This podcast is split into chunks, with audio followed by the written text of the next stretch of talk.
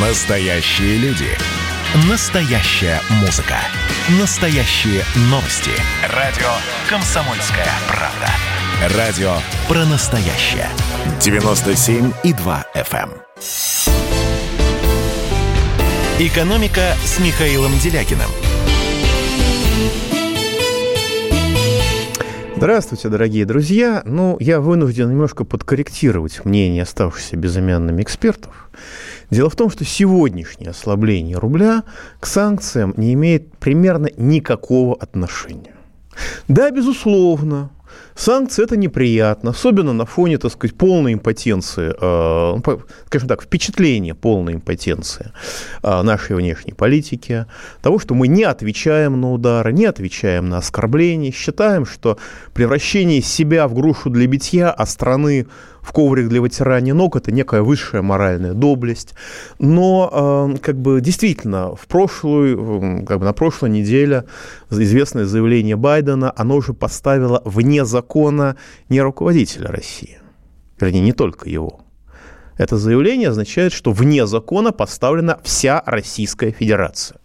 И МИД на это ответил. Сначала он ответил, что мы сделаем все для улучшения отношений. Ну, потом, правда, через некоторое время, вероятно, проконсультировавшись с послом, они сказали, что, ну, возможности дальнейшего улучшения отношений исчерпаны. Примерно так. И это действительно вызывает шоковое впечатление. Уже, так сказать, идет обсуждение, когда на нас нападет Украина.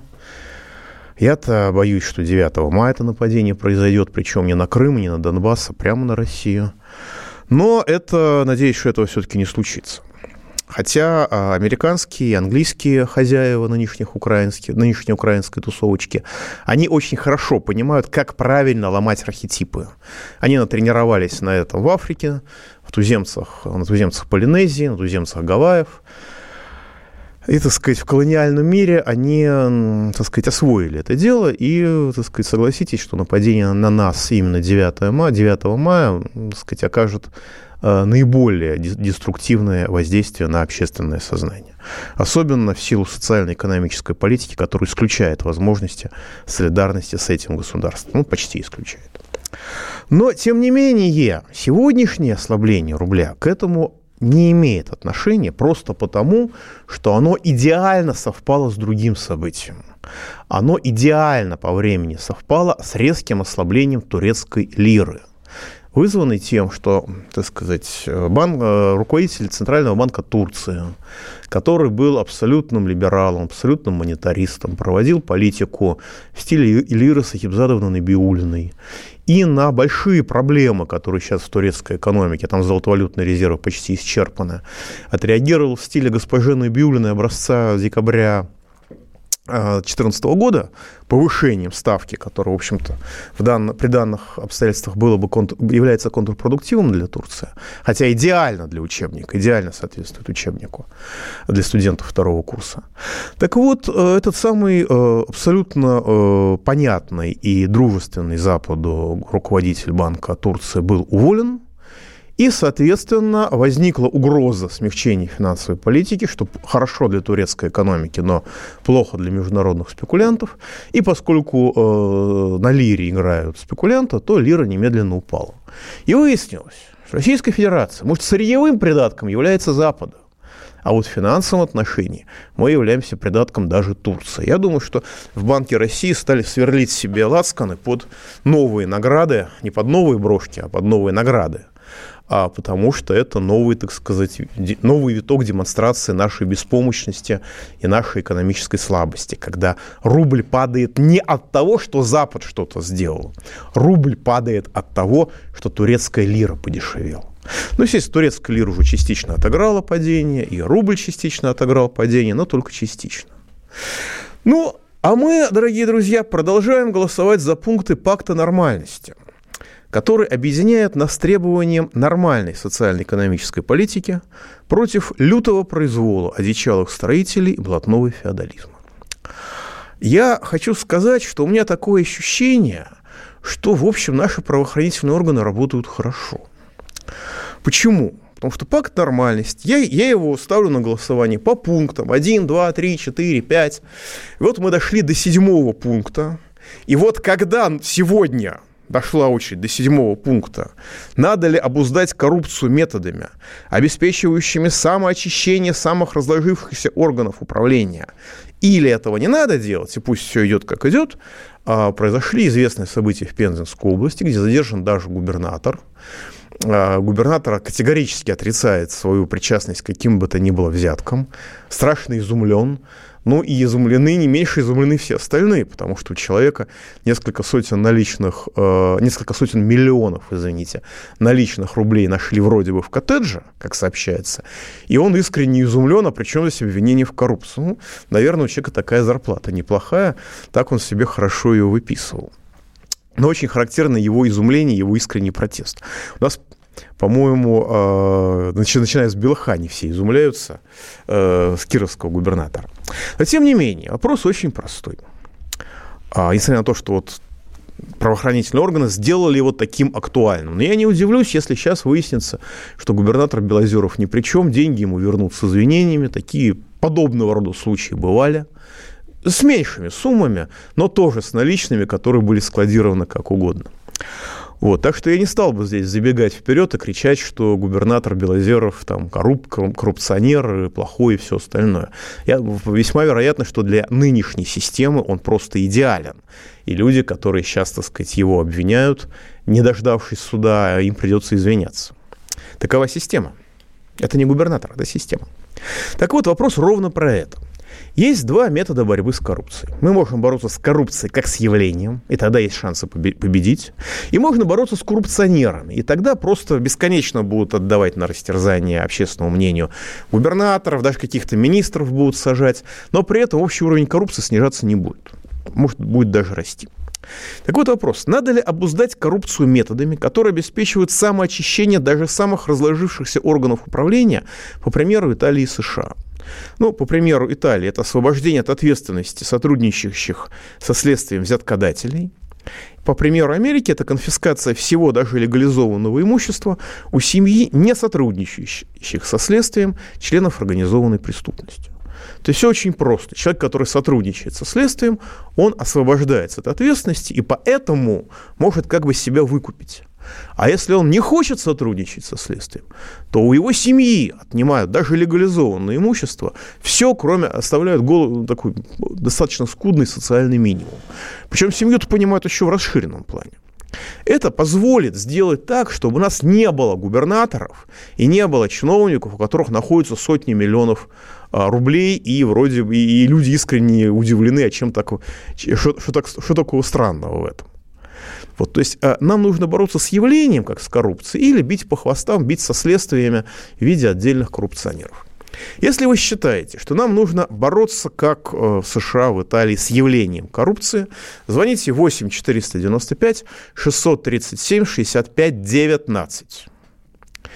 Если вы считаете, что нужно оставить все как есть и э, не менять правила ловить отдельных жуликов, а понимая, что их будет со временем только больше, 8 495 637 65 18, последние числа. Итак, еще раз. Если вы считаете, что нужно менять правила, чтобы жулики не могли появляться, 8 495 637 65 19. Если вы считаете, что нужно оставить как есть, и периодически ловить жуликов, не меняя порождающих правила, 8 495 637 65 18. Голосование идет. Ну и теперь то же самое в WhatsApp и Viber. Значит, э, звоните по телефону 8 967 200 ровно 9702. И если вы считаете, что нужно бороться с коррупцией как явлением и менять правила, э, пишите «да». Если считаете, что нужно все оставить как есть, а, пишите «нет». При этом, естественно, я с удовольствием принимаю да, пишите только не научный трактат, а одно слово, чтобы засчитал робот. Естественно, а, пожалуйста, звоните в прямой эфир 8 800 200 ровно 9702. И звони, и пишите в WhatsApp, Viber и в Telegram. Не забывайте, у нас техническая революция. 8 967 200 ровно 9702. Ну и теперь я, как бы э, арест господина Белозерцева, Белозерова, извините, показал, э, у кого у нас деньги. Потому что госпожа Набиулина которую уже э, в силу, так сказать, специфики одежды зовут мадам Брошкина. Я совершенно это не поддерживаю. Я бы предпочел, чтобы мадам Брошкину звали, так сказать, Мадлен Олбрать, но вот такой у нас руководитель Банка России. А госпожа Набиулина объяснила инфляцию избытком денег у россиян. От себя добавлю, что имена наиболее честных из этих россиян, хотя, безусловно, не всех, публикует Forbes. А имена некоторых других, как показывает практика, публикует Следственный комитет. Вот товарищ Белозерцев, Белозеров, да, это весьма вероятно человек, избыток денег у которого действительно влияет на инфляцию. Но просто большинство-то людей к этому не имеет никакого отношения. Большинство людей живет по принципу, который описан в анекдоте от «Комсомольской правды». Как бы мы обсуждаем, мы обсуждаем, где мы будем проводить отпуск. Ну, вопрос о том, чтобы куда-нибудь поехать, не стоит. Вот где мы будем проводить отпуск? На балконе или в спальне? Кухня не обсуждается. Это непосильно дорого. Вот это реальная ситуация сегодняшнего дня. И в этой ситуации госпожа Набиулина заявила дословно, ускорение инфляции в России связано с улучшением экономической ситуации и восстановлением потребительского спроса. То есть у нас, видите ли, э, экономика растет, люди богатеют и толкают цены наверх. При том, что все понимают, что рост цен вызван произволом монополий, которые грабят потребителей как в последний день, потому что боятся, что все это скоро кончится. Пауза короткая, не, переш... не переключайтесь. Экономика. Просыпайтесь, вставайте, люди православные! В эфире радио «Комсомольская правда». Я Сергей Мордан. Прогноз на 21 год вас не порадовал, я надеюсь. Конвойные в белых тулупах, лающие овчарки, прожектора шарят по белой пустыне. Давайте уже вот по-нашему, по-русски скажем. По Врагам и изменникам Родины нет и не будет пощады. На Руки спине... прочь от Егоды. А. У него нашли огромный дилдо в шкафу. А вообще он отмазывал заключенных и пил с ними коньяк. Каждое утро в 8 часов по Москве публицист Сергей Мардан заряжает адреналином на весь день. Мне кажется, это прекрасно. «Экономика» с Михаилом Делякиным – Итак, дорогие друзья, продолжаем. Давайте примем звоночку. Михаил из Москвы, в эфире. А, здравствуйте, Михаил Геннадьевич. Добрый день. У меня два вопроса. Mm. Первое. Вот в конце прошлой недели прошло сообщение, что, по словам руководителя Центробанка, у нас рост инфляции также вызван тем, что туристы перестали выезжать за границу и увозить капитал. Э, вот у меня вопрос, как там руководитель Центробанка э, здоров или нет. И второе. Вы некоторое время назад говорили, что э, очень хорошо, что у нас идет, идет оцифровку госуслуг и там других вещей. А вот э, техническая база всего этого, она как, отечественная или нет? Или же наши госуслуги да, начнут петь э, Янки Дудль? Вы что ж, смеетесь-то? Смеетесь, что ли? Откуда же она российская, когда у нас уничтожили почти все? Железо китайское, а, программы в массе своей американские. Когда у нас, так сказать, разгар коронабесии некоторые школы стали использовать э, разного рода защищенные, относительно хотя бы, я хотя бы относительно независимые а, способы, а, так сказать, ведения медиаконференций, московские власти специально зафиксировали только через Microsoft, упаси Боже упаси Боже, сделать что-то, что американцам не очень хорошо видно. Вот, так что понятно, что все, что мы оставляем э, в государственных услугах в рамках цифровизации, уходит в два адреса – в Китай и в Соединенные Штаты Америки. Вот. А может быть, даже что-то просачивается нашим структурам, которые там типа должны обеспечивать какой-то порядок или что-то в этом духе, но я бы насчет этого э, не беспокоился бы. Вот. А что касается госпожи Набиулиной, она здорова, у нее все хорошо, я думаю, что она всех переживет. И ее еще наградят за то, что она сейчас вытворяет. Вот смотрите, по данным Банка России, на середину марта рост цен а, по, э, отношению к предыдущему году достиг 5,8%. Ну, любой, значит, не надо кидаться предметами в радиоприемник, пожалуйста. да, это же э, инфляция для начальства. Инфляция для реального мира, ну, спокойно умножайте на 2, а то и на 3 но не меньше, чем на 2. Но правда то, что этот рост цен стал рекордом с 2016 года. Э, рост цен э, на еду за 12 месяцев ускорился почти втрое и обновил тоже пятилетний максимум 7,7%. Извините, это официальная статистика. Мы все понимаем, какой официальная статистика имеет отношение к, реальному, к реальной жизни. Чтобы они, упаси бог, не сблизились, во главе Росстата специально поставили человека, который, если верить его официальной биографии, никогда отношения к статистике не имел. Потому что никакой статистик уже не может выполнять эти задачи, судя по всему. Вот. А цены на овощи, масло подорожали более чем на 10%, выросли более чем на 10%, а сахар подорожал в 1,7 раза. А, подчеркиваю, что по мнению Набиулиной цена, цена толкает вверх спрос потребителей, у которых образовалось аж несколько триллионов рублей непотраченных денег. Но согласитесь, что если у одного несчастного губернатора, а Пензенская область это край небогатый, совсем, скажем мягко, если у губернатора небогатого региона находят несколько сотен миллионов рублей просто в кэше – ну, согласитесь, что спрос подобного рода потребителей действительно может исчисляться в несколько триллионов рублей, как говорит Набиулин, непотраченных денег. Ну, а теперь начинается цирк, и я думаю, что это наглядно иллюстрирует... Понимаете, я не думаю, чтобы это было глумлением над людьми.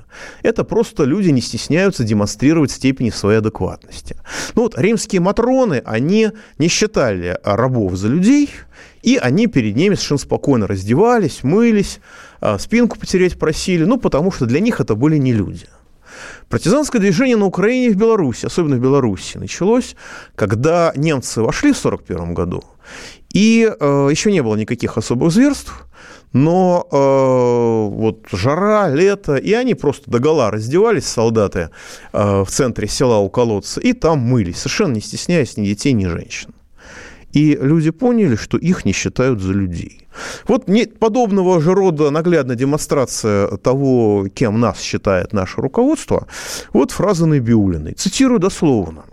И, пожалуйста, поймите, что речь о вас, о каждом из вас, и вам, э, вам это говорит госпожа Набиулина про вас.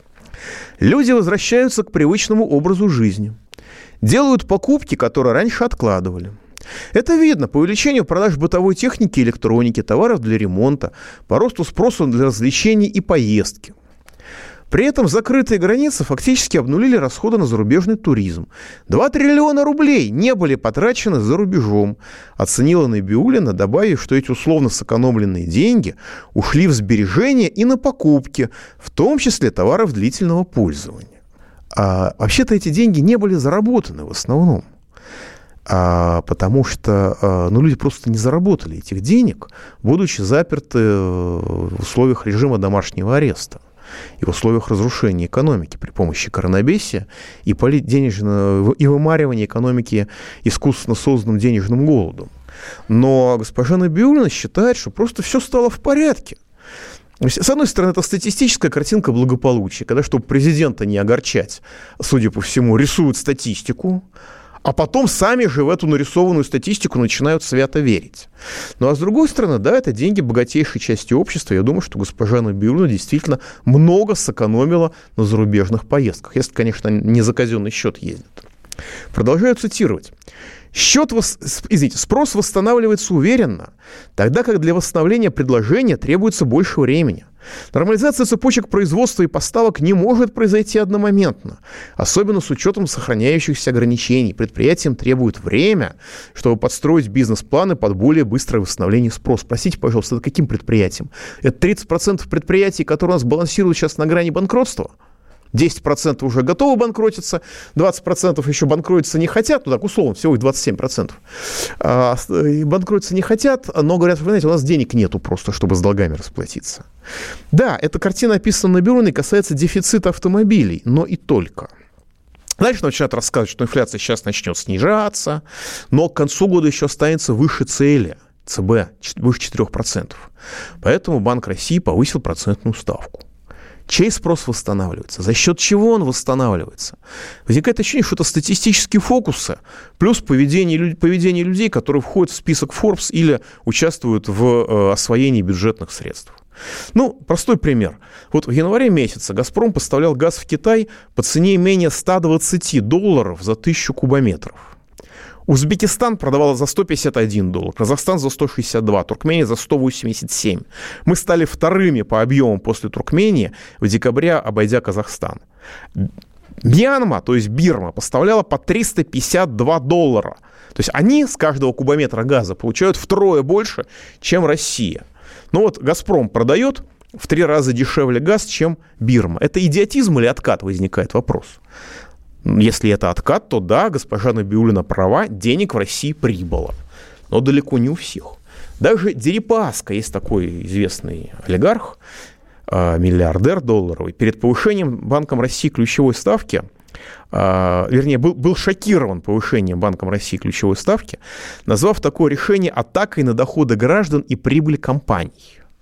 Дерипаска подчеркнул, что повышение ставки преследует уже не экономические, а политические цели. Мол, Банк России, цитирую, решить, решил похоронить молодое правительство технократов премьер-министра Мишустина, обеспечив отсутствие роста доходов беднейших граждан на фоне восстановления мировой экономики. Ну, Дерипаска подчеркнул, что граждане уже не верят завтракам, а правительство ничего добиться не сможет, пока не поменяется денежная кредитная политика Банка России. Действительно, безумие либерального наследия Медведева, его прямая работа по дискредитации Мишустина, на которую обратил внимание даже Дерипаска, похоже, уже начинает вызывать реакцию в правительстве. Но мы о ней поговорим чуть позже. А пока я просто хочу зафиксировать. Рост цен вызван произволом монополий. Он не имеет отношения к увеличению денежной массы. Это уже тысячу раз проверили тысячу раз проверили экспериментально. Да, если денег слишком много, они, э, а, они, они ускоряют рост цен. Но у нас жесточайший дефицит денег. Нас буквально вымаривают не только экономику, но и людей вымаривают искусственно созданным денежным голодом. В этой ситуации увеличение денежной массы при минимальном ограничении финансовых спекуляций, как показали Примаков, Маслюков и Геращенко более 20 лет назад, ведет к росту деловой активности и торможению инфляции. Это азбука. Но госпожа Набиулина, которую уже многие зовут мадам Брошкина, в силу того, как она одевается и как пытается подавать рынку сигналы при помощи разного рода брошек. Вот. Она, судя по всему, насколько можно судить по комментариям. А эти люди не знают ничего и ни о чем. Монополисты задирают цену, в панике, потому что они понимают, что при такой неадекватности государства не факт, что мы доживем до конца года. Ведь э, нынешний рост цен вызван демонстрацией государством своей неадекватности, которая насмерть перепугала монополистов. А госпожа Набируна говорит, ну, если цены растут, значит, люди живут слишком хорошо. Ускорение инфляции э, э, связано с улучшением экономической ситуации, восстановлением потребительского спроса. Но если люди живут слишком хорошо, ну, значит, нужно решить эту проблему. Нужно повысить ставочку, чтобы кредит стал дороже, чтобы у предприятий было еще меньше денег, чтобы еще больше денег ушло из реального сектора в финансовые спекуляции. А, понимаете, это а, само по себе производит впечатление попытки разрушить нашу страну. Но начиная с пенсионной реформы, начиная с повышения пенсионного возраста, это уже никого удивить не может. Зачем нам какие-то внешние враги при таком руководстве страной? Простите. Западные санкции – ничто на фоне действий госпожи Набиулиной и Силуанова. Пауза будет короткой, не переключайтесь. Публицистка, комсомолка и просто красавица Диана Кади с пристрастием допрашивает главных ньюсмейкеров страны. В конце каждого выпуска спорщики заключают пари на главные темы дня. Что получит победитель? Скоро узнаете. Азарт, инсайды, разговоры шепотов и на повышенных тонах. Все это программа «Пари с Дианой Кади». Слушайте каждый вторник в 6 часов вечера по московскому времени на радио «Комсомольская правда». «Экономика» с Михаилом Делякиным – Да, дорогие друзья, а мы продолжаем опрос.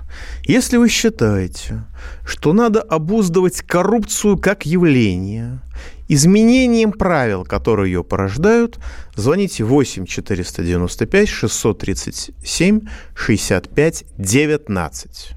Если вы считаете, что надо продолжать устраивать шоу вокруг отдельных элементов коррупционной системы, не трогая систему в целом, то есть продолжать сегодняшнюю политику, 8 495 637 65 18. Еще раз, бороться с системой, искоренять правила, порождающие коррупцию. Последние числа 19.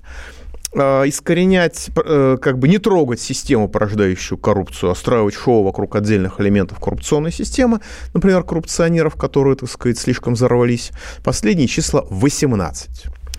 А, давайте примем звоночку. Денис из Москвы в эфире. Да, Михаил, здравствуйте. Здрасте. Хотел два вопросика задать, а потом тогда решите вы их прокомментируйте. Первый момент. Помните, как вот недавно буквально Биулина говорила, что поганники у нас народ, деньги в подушку прячет и не тратит, в экономику деньги не идут. Ха, у меня тут возникло какое-то ну, ощущение, либо она с головой не дружит. Мы начали сейчас тратить, и цены выросли, она нас, нас же и обвиняет, что мы вчера мы не тратили, поганенькие ребята, а потом начали тратить, так вы сами, дураки, виноваты, что деньги пошли. Это первый момент.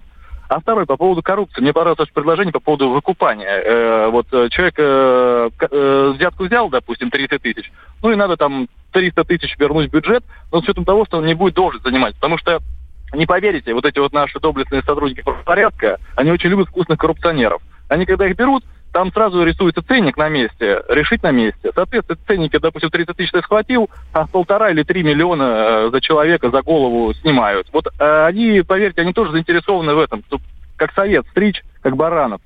Поэтому вот такая ситуация. Спасибо. Спасибо большое. Ну, я считаю, что вот эту вот норму средневековую, которую ввел президент Медведев, что за взятку, на которой человека поймали, этот взяточник может откупиться из всех взяток, за которых его не поймали, и избежать тюремного заключения, с моей точки зрения, это преступная норма потому что э, это можно в отношении там каких-нибудь граждан типа продавцов, учителей, врачей, пожалуйста. Но э, все, что связано с государством, это не хозяйственное преступление, коррупция в государстве. Это преступление государственное. Это из той же категории, что из измена Родине. И э, за измену Родине, по сути дела, э, позволять откупаться – это средневековая норма, которая у нас действует. Это абсолютное безумие. Ну а что касается высказывания Набиулиной, понимаете, либералам всегда мешают русские. Люди пытаются сберечь деньги, они мешают либералам. Люди пытаются потратить, потратить деньги, они все равно мешают либералам. Как когда-то сказал, по-моему, генерал Першинг, хороший индеец – мертвый индеец. Но вот такое ощущение, судя по высказываниям наших либералов, что для либералов хороший русский – это мертвый русский. Обратите внимание, что э, попробуйте только сказать, что Россия для русских, при том, что все понимают, что Россия для русских не по национальности, не по крови, а по культуре. Да, это же экстремизм, это же преступление.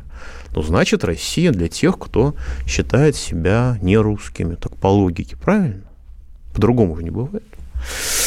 Это политика не национальная, хотя отчасти национальная, это политика социальная. Если вы хотите жить в этой стране, то вы для таких, для, для господ либералов, вы являетесь врагом, подлежащим как минимум глумлению над ними. Но тем не менее, безумие либерального наследия Медведева – и прямая работа наследничков Медведева в руководстве страны по, дискредитации э, так сказать, правительства, на которое обратило внимание даже Дерипаска, похоже, вызвала реакцию. А вот новость, что правительство Мишустина перестроит механизмы обратной связи. В аппарате правительства будет создана структура работы с экспертным сообществом, с отраслевыми ассоциациями и законодателями. Управление экспертизы и планирование. Слово планирование совсем недавно было еще чуть не запрещено законом, а теперь это официальное название управления, так что это очень важно. Вот. Э, будет э, обновлен экспертный совет при правительстве, где, насколько я могу судить, правят бал отмороженные безумные либералы, на фоне которых госпожа Набиулина выглядит просто социал-демократкой. Так вот, этот экспертный совет при правительстве ждет кадровая организационная перезагрузка. А, задача нового управления – интегрировать систему обратной связи в плановую работу Белого дома, потому что сейчас работа с экспертами хаотична и часто при, приводит к бессмысленному обсуждению этими экспертами решений, которые уже приняты и которые уже начали исполнять. В принципе, э, будет перестраиваться вся схема работы правительства Мишустина с общественностью, с отраслевыми ассоциациями бизнеса и законодателями. Правительство Мишустина заинтересовано в том, чтобы получать новые идеи, а не одобрение тех идей, которые у него уже есть. Ну и общественная проверка принимаемых решений тоже важна для их возможной корректировки. Решение о создании управления и реформы модели обратной связи принимал премьер Мишустин, в том числе по итогам встреч с бизнес-сообществом и некоммерческими организациями в рабочих поездках прошлого и нынешнего года. Ожидается, что изменение подхода в работе ждет все совещательные органы не только при правительстве, но и общественные советы при министерствах. Коммерсант пишет, что от новой системы работы с экспертами ждут и генерации идей для правительства, и экспертизы, основанные на научном подходе. А, прямой задачей нового управления в аппарате правительства станут планирование работы по обсуждению и закреплению инициатив – и планирование экспертного сопровождения социально значимых инициатив правительства. Сегодня замкнутая система официальной экспертизы оторванных либеральных, оторванность либеральных экспертов из ВШИ, Ранхикса, Института, Института Гайдара и прочих от реальности порождает эффект эхокамер, когда говорят только либералы друг с другом, и такое ощущение, что никого, кроме либералов, в России не существует. При этом происходит информационная изоляция правительства от общества, что создает дополнительные риски. Надо сказать, что правительство Мишустина сейчас планирует высокие темпы управленческих и социальных инноваций, вот. И понятно, что при этих высоких темпах инноваций э, игнорирование реальности, свойственное либеральным экспертам, становится уже просто смертельной опасностью. Так что эта новость скорее хорошая, и хотелось бы ее приветствовать. Ну, посмотрим, что из этого выйдет. А пока давайте примем звоночки. Артур из Москвы, вы в эфире. Алло, здравствуйте. Здрасте. А у меня вот такой вопрос. Вот, как бы говорите, ну, там не то, что вы говорите, а вот как бы, ну, зарплаты падают, все такое, там новости, там денег нет. И тут же начинается следующая новость. Ну, например, тур поездки по стране подраз... ну, увеличивают по сравнению с прошлым годом три раза или в четыре раза. Вот начинают следующие новости идут. Так вопрос откуда? Я просто чисто интересуюсь так вот. Объясните мне этот момент, пожалуйста. Понятно. Если денег нет, на что ехать? Вот? Куда ехать и что делать? Понятно. У нас э, очень, очень сильно э, разница, очень велика разница в доходах между людьми.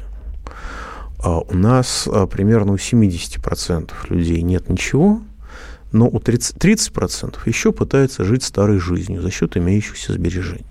Ну, соотношение может быть не 70 на 30, может быть 75 на 25. Это вопрос дискуссионный. Кто-то говорит и 60 на 40, хотя как бы не, не вполне бьется со статистикой. Вот. Но, тем не менее, у нас достаточен слой достаточно обеспеченных людей с приличными сбережениями. Обратите внимание, у нас с прошлого лета а, дефицит автомобилей легковых, потому что из-за коронабесия во всем мире порвались логистические цепочки, и многие дилеры не могут а, получать новые машины. Из-за этого те, кто там продает старую машину, он оказался, оказывается в очень выигрышной ситуации. И на некоторых других рынках тоже есть схожая, схожая ситуация. То есть действительно, да, и потом люди богатые, которые раньше могли ехать куда угодно, но не все они хотят ехать в Танзанию или на Мальдивы или там в Великобританию. Некоторые из них туда боятся ехать или не едут по каким-то другим причинам. И в результате едут внутрь России. А кроме того, а, туризм внутри России есть и дешевый. Да, есть совсем дешевый туризм. Я не буду говорить про паломнический туризм, который является отдельным жанром. Но самый дешевый туризм так сказать, для поездок, скажем, в Западную Европу или даже в Восточную Европу все равно намного дороже, чем самый дешевый туризм по России. Ну и вот насчет этих самых кэшбэков я напоминаю, что кэшбэк составляет 10% до 7 тысяч рублей а, возвращают. То есть это туризм а, за поездку, которая стоит, то есть поездка и размещение, а, до 70 тысяч рублей. это, э, скажем так, э, не очень, не очень дорогой туризм. А туризм в России в целом намного дешевле, чем туризм в других странах. Надеюсь, что на ваш вопрос я ответил. Давайте еще вопрос. Олег из Москвы. Что-то Москва сегодня. Здравствуйте. Здрасте, вы в эфире. Да, я хотел бы вот такой вопрос задать. Э, вот э, как вы считаете, вот все-таки уже год вот эта пресловутая пандемия, и э, понятно, какие доходы населения, они были и до пандемии, и сейчас вот э, минимальная зарплата с вычетом Вопрос. 13% налога, да, меньше 12 э, тысяч. По поводу того, что совершенно вот практичные предложения, ведь можно было бы на 50% повысить э, минимальную, так сказать, оплату труда.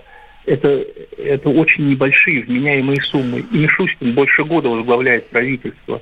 Набиулина, Набиулина – это ЦБ. Но все-таки как председатель, наверное, это же очень, наверное, вы как экономист... А, понятно, спасибо большое. Время, вопрос я понял.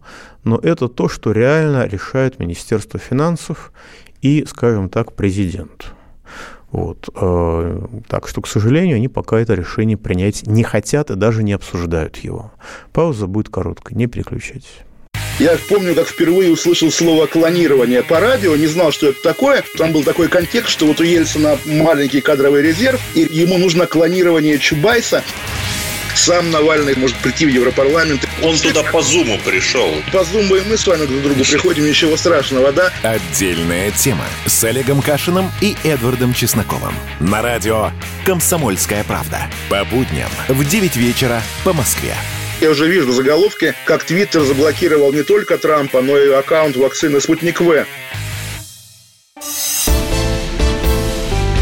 «Экономика» с Михаилом Делякиным. Значит, дорогие друзья, э, вынужден открыть вам маленькую тайну. Вы не можете все, что угодно писать, любые ваши мысли и слова по поводу рекламы.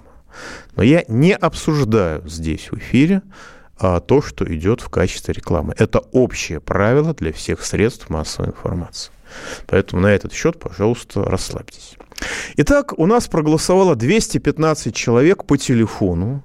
Из них 96% э, считают, что да, нужно менять правила, правила э, госуправления, которые порождают коррупцию.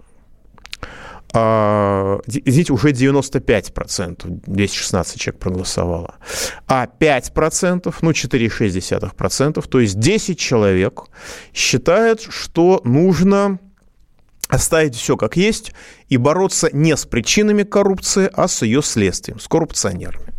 Голосование в WhatsApp и Viber. 40 человек считают, что нужно менять правила, которые порождают коррупцию, это ничтожное, жалкое меньшинство, а один человек, абсолютное большинство, которое, судя по всему, принадлежит э, к тем, кто нами правит, считает, что нужно оставить все как есть и бороться со следствиями существующих правил в виде отдельно взятых коррупционеров. Давайте примем звоночку. Александр Ставрополь, в эфире. Э, Михаил Геннадьевич, здравствуйте. Скажите, пожалуйста, для чего принято Э, постановление правительства 17 марта значит, да, разрешить э, налоговой э, инспекции доступ к счетам простых граждан. И что это для нас грозит? Вы знаете, это ничем не грозит, э, не считая, налогу, не считая ошибок налоговых инспекторов. Я тоже слегка теряюсь в догадках, зачем. Скорее всего, какая-то формальная вещь, потому что интеграция баз данных налоговой и банковской системы произошла, пардон, года три назад. Я думаю, что это какая-то формальная вещь. Итак, тоже есть новость. В Нижнем Новгороде, как и во всей стране, ввели крепостное мусорное право – все прикреплены феодальной крепостью, пока еще не к земле, но уже к невесть, откуда взявшимся мусорным операторам.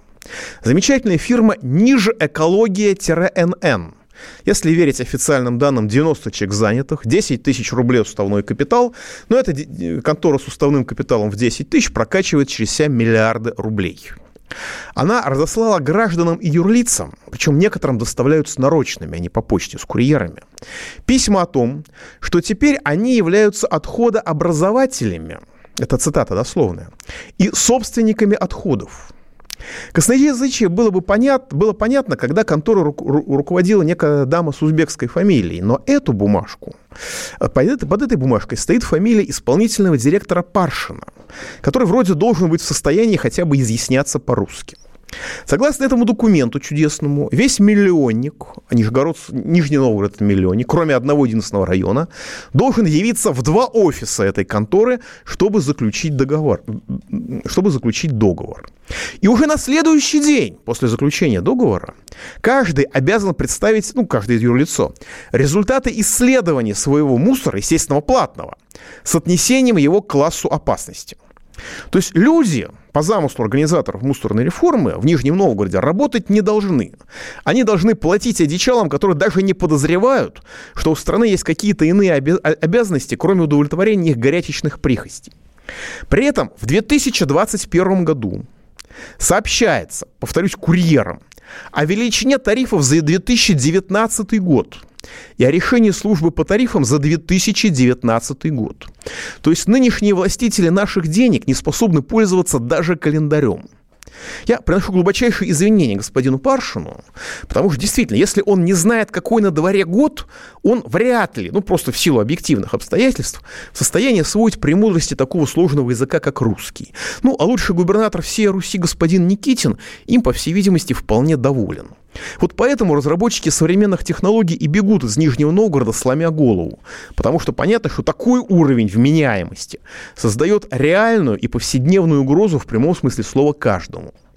А Нижегородский водоканал придумал новый побор. Вы не поверите – они забирают деньги, естественно, ну, как положено, все мы платим за водоотведение из наших квартир, из наших офисов. Так вот, побор следующий. За, нега... цитирую дословно. За негативное воздействие на работу централизованной системы водоотведения. Ну, слово канализации им неведомо. Похоже, у них есть более важные дела. А, но, понимаете, а, то есть помимо того, что люди платят за само по себе водоотведение, а люди должны еще платить за негативное воздействие на работу канализации. Ну, конечно, возникает сразу ощущение, что в Нижний Новгород какое-то специфическое место, где люди как-то очень плохо пережевывают пищу. Поэтому отходы разрушают канализацию. И вот э, мэрия города, или, может быть, сам губернатор Никитин в заботе о канализации придумали дополнительный побор. Но в целом это производит шоковое впечатление, потому что ударными темпами, под снегом, как пишут люди из Нижнего Новгорода, достраивают позорно известный парк Швейцария, который является настоящей гордостью губернатора Никитина и федеральных властей, куда закапывают миллиарды и закопают еще больше, когда придется его ремонтировать. Ну, а других задач и проблем у властей просто нет. А потом одичалые, судя по всему, просто удивляются, за что их все так дружно ненавидят. Ну, а в Усть-Куте мэрия запретила горожанам смотреть на Луну, причем со ссылкой на ФСБ. Есть такая вещь – Всемирная ночь тротуарной астрономии. Это международное мероприятие, акция по наблюдению за Луной. В Усть-Куте специально привезли люди э, телескоп, чтобы люди могли спокойно на улице посмотреть на Луну лекцию послушать.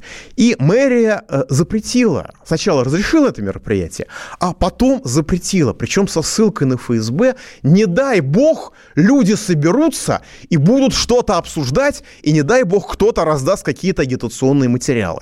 Понимаете, какой маразм, когда запрещают смотреть на Луну эти единороссы уже. И при этом они хотят, чтобы их любили и к ним как-то по-человечески относились. Пауза будет короткой. До следующего понедельника. Не переключайтесь. Экономика.